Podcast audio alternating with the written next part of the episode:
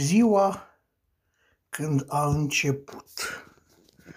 Era dimineața, o dimineață urâtă, o dimineață cu atmosferă încărcată. Cerul nu era albastru.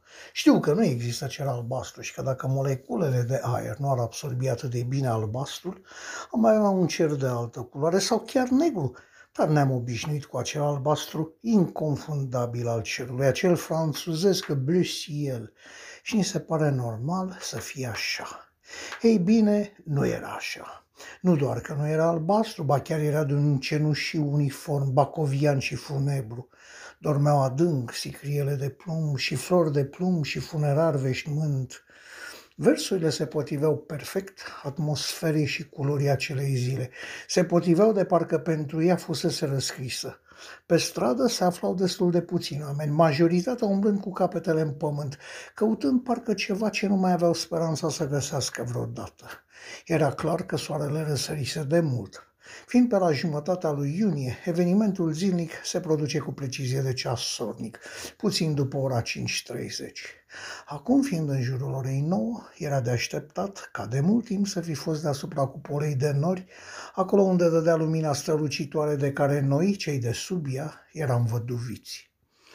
Cupola cenușie care ne separa de soare, de lumina și căldura lui, părea de-a dreptul materială. Nu avea aerul care ar fi formată din cunoscuții nori, ci din ceva mult mai solid și mai puțin permeabil. Trecătorii, așa puțin cum erau, păreau cu toții indispuși. Aveai senzația că trăiești într-o țară în care ocupația principală a populației este deprimare. Școlile nu se terminaseră încă, unele clase se pregăteau de examene, altele așteptau ceea ce se numea mai mult în glumă bine meritata vacanță.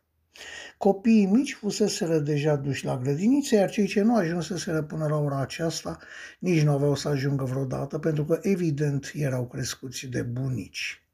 Majoritatea pensionarilor ar fi trebuit, ca până atunci, să fie ajuns la piață trăgând după ei cărucioare pe două roți, căricioare de diferite forme, dimensiuni și culori, toate reprezentând maximum de confort la cumpărături. O modă care are să dispară ca atâtea altele. Cei care nu se duc la piață ar trebui să ocupe deja bănci prin parcuri și să înceapă nesfârșitele discuții despre vremurile de altă dată. Dar și pensionarii par puțini. Angajații se aflau deja de mult pe la serviciile lor, așa că traficul urma să se descongestioneze, doar când dimineața aceasta atipică nu fusese aglomerat. Parcă toată lumea aștepta ceva, parcă toată lumea era deprimată, parcă toată lumea era fără chef. Am traversat bulevardul pe unde stăteam și am intrat într-un mic magazin de cartier ca să-mi cumpăr țigări. Cu vânzătoarea și totodată patrona mă știam de ani de zile. Avantajul magazinelor mici de lângă casă. Și de fiecare dată schimbam câte o vorbă, două. Acum nici măcar nu mi-a răspuns la salut. Adevărul este că nu asta m-a pus pe gânduri, ci faptul că nu-mi dădeam seama dacă salutasem suficient de tare ca să fiu auzit sau nu. Mi-am luat țigările și m-am întrebat dacă să cumpăr atunci cele necesare zilei sau să las pe mai târziu. Nu aveam chef de cumpărături, dar nici să mă întorc acasă unde îmi propusesem să fac câte ceva nu venea. M-am oprit pe trotuar. Am desfăcut pachetul de țigări. Spunea o poveste că un spion german fusese descoperit în Normandia pentru că nu știu să-ți desfacă un asemenea pachet cu bentiță. Și am scos una pe care am pus-o în gură. Mi-a scos bricheta și am dat să o aprind, cu gestul reflex al oricărui fumător care aprinde în aer liber, adică protejând flacăra contra vântului cu mâinile amândouă. Gestul acesta, a devenit reflex pavlovian după mai bine de 30 de ani de fumat, mi-a salvat probabil ochii. În lateralul meu, în stânga mai exact, s-a produs o explozie. Explodase ceva, undeva departe, dar destul de puternic, încât să trimite resturi mărunte până în locul în care mă aflam.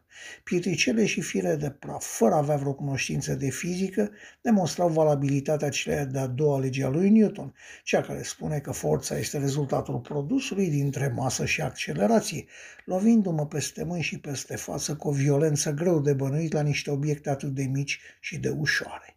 Cu siguranță, dacă nu mai prindeam chiar atunci țigara, puteam rămâne fără ochi. În schimb, am ales cu o mulțime de zgârieturi fine, vânătăi și murdării minuscule ajunse pe sau sub piele. Primul gând a fost o glumă spunându-mi că fumatul, iată, poate să salveze și nu neapărat să ucidă. Apoi imediat mi-a spus gaze, explozie de gaze. Da, dar de ce tocmai acolo, pe trotuar, o explozie de gaze? De unde și până unde gaze? Acolo. Atunci am simțit că aerul vibrează. După aceea a început să vibreze și asfaltul de sub picioare. Involuntar am ridicat privirea spre cer. Mă rog, nu atât spre cer în căutarea lui Dumnezeu cel milostiv, cât spre cupola cenușie de unde mi se părea că vine răspunsul căutat. Cupola ce părea materială cu doar câteva minute în urmă se dovedise a nu fi atât de solidă cum se arăta de la nivelul omului de pe stradă, lăsând să treacă prin ea niște sururi de fum negru și cenușiu. Aceste dâre păreau a fi fost gaze de ardere în fierbere brusc înghețate. Li se vedea perfect forma și organizarea și păreau imobile. Culoarea era ori un cenușiu foarte închis, ori un negru puțin diluat. Unele asemenea trasee marcate prin fum înghețat arătau că intraseră prin cupolă doar în trecere, pentru că o părăsiseră în linie aproape dreaptă. Altele avuseseră o traiectorie balistică și păreau a se îndrepta spre sol. Sunt păreau că a se îndrepta așa cum se curbează în cărțile de fizică liniile ce arată cum este influența de gravitație zborul unui solid aruncat pe o linie orizontală, paralelă cu Pământul. În acele momente am simțit cum mi se strânge inima, cum mi se chircește stomacul. Urmele de pe cer nu erau lăsate de rachete ce păreau imateriale, așa cum erau proiectate pe cerul uniform cenușiu. Privite de la nivelul străzii, lăsau pentru început senzația că vor rămâne acolo suspendate la nesfârșit. Nu s-a auzit niciun zgomot, nicio alarmă, niciun strigăt. În doar câteva secunde, toți trecătorii ridicaseră privirile hipnotizate spre cer. Stam singur în cavou și era vânt și scârțâiau coroanele de plumb.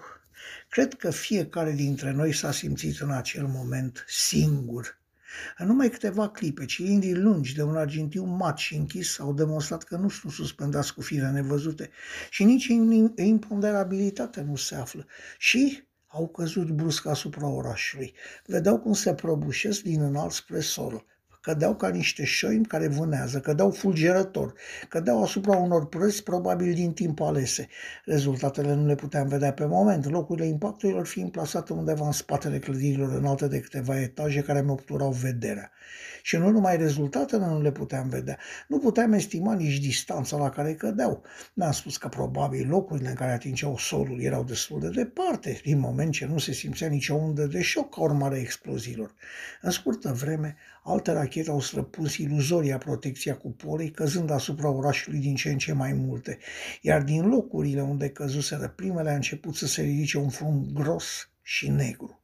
Atunci m-am întrebat ce loviseră rachetele ca să rezulte un asemenea fum. Mintea omenească are niște căi ciudate de funcționare. În acele clipe îmi spuneam că, din fericire, nu lăsase niciun geam deschis.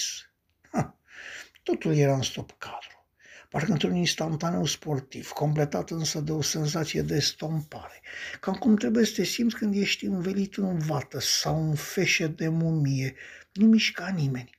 Se părea că eram, pentru câteva clipe, spectatorii suspendați în timp ai spectacolului unic în viață, al evenimentului grandios și terifiant, al momentului nedorit al unui atac cu rachete. Și, din păcate, aveam de data aceasta bilete în primul rând. Nimeni nu fugea, nimeni nu vorbea. Eram toți ca niște statui. Dormea întors amorul meu de plumb, pe flori de plumb, și am început să-l strig. Atunci am înțeles că lumea, așa cum o știam eu și concetățenii mei, se terminase și că începea o nouă lume, una care avea să ne facă să ducem dorul plin de nostalgie vremurilor bune de odinioară, timpurilor de până la atac. În aceeași clipă, senzația de estompare a dispărut brusc, fiind înlocuită de un zgomot infernal, de zângănit de geamuri, de cioburi și de o vibrație violentă a solului. Chiar pe deasupra noastră trecuse cu câteva secunde în urmă o rachetă enormă. Din nou am văzut cu ochii mei demonstrația simplă a diferenței de viteză din dintre sunet și lumină. Atunci când vibrațiile violente ne-au trezit la realitate, racheta care le produsese trecuse de mult. În mod ciudat, nu am simțit nevoia să mă trântesc la pământ, să mă ascund sau să mă protejez. S-a auzit un zgomot infernal la mică distanță în spatele unor blocuri din apropiere. M-am îndreptat într-acolo cu pas alert. Curiozitatea era extrem de mare. Curiozitatea de a afla, de a vedea și de a ști cine oferea acel spectacol nedorit. După câteva sute de metri, atmosfera a devenit prea încărcată cu praf pentru a mai putea înainta. Praful, care făcea aerul irrespirabil, început să se așeze asupra unei zone mari, zonă cuprinzând clădiri și un parc. Nu se vedea sânge, nu se vedea vreo rană și nici morți. M-am întrebat în sinea mea ce obiectiv strategic ascundea oare parcul acela și grădinița de copii din el, dacă fusese ales pentru a fi lovit.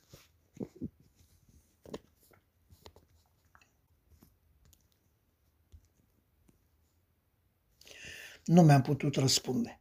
Cu toate că puteam vedea câțiva metri în profunzime, nu distingeam nimic din ce se afla dincolo de peretele negru și compact, compus din resturi și praf. Perete ce se găsea, am înțeles instinctiv toți cei ce ajunsesem acolo în jurul centrului exploziei. Nu mirosea nimic deosebit, numai praful care se așterna deasupra noastră, încărunțindu-ne înainte de vreme, părea avea un gust și un miros aparte. În fața noastră, celor câțiva care avusese curajul și curiozitatea să venim să vedem ce se întâmplă, se găsea o bucată mare din rachetă, o tablă destul de lungă de un argintiu mat, tablă care, deși era șifonată, părea proveni dintr-un tub sau cilindru de aluminiu. Stăteam împietriți, aproape băgați unul în altul privind bucata de tablă și înscrisul roșu de pe ea. Știe cineva să citească? Buharest Nakaznai, adică, adică e în rusă, dacă nu greșesc, București pedepsit. Atunci, în acea clipă, am înțeles și mă speria dureros. Deși eram într-un grup, mă simțeam singur, îngrozitor, înfiorător, imposibil de explicat, de singur și dintr-o dată mi s-a făcut frig. Stam singur lângă mort și era frig și atârnau aripele de plumb.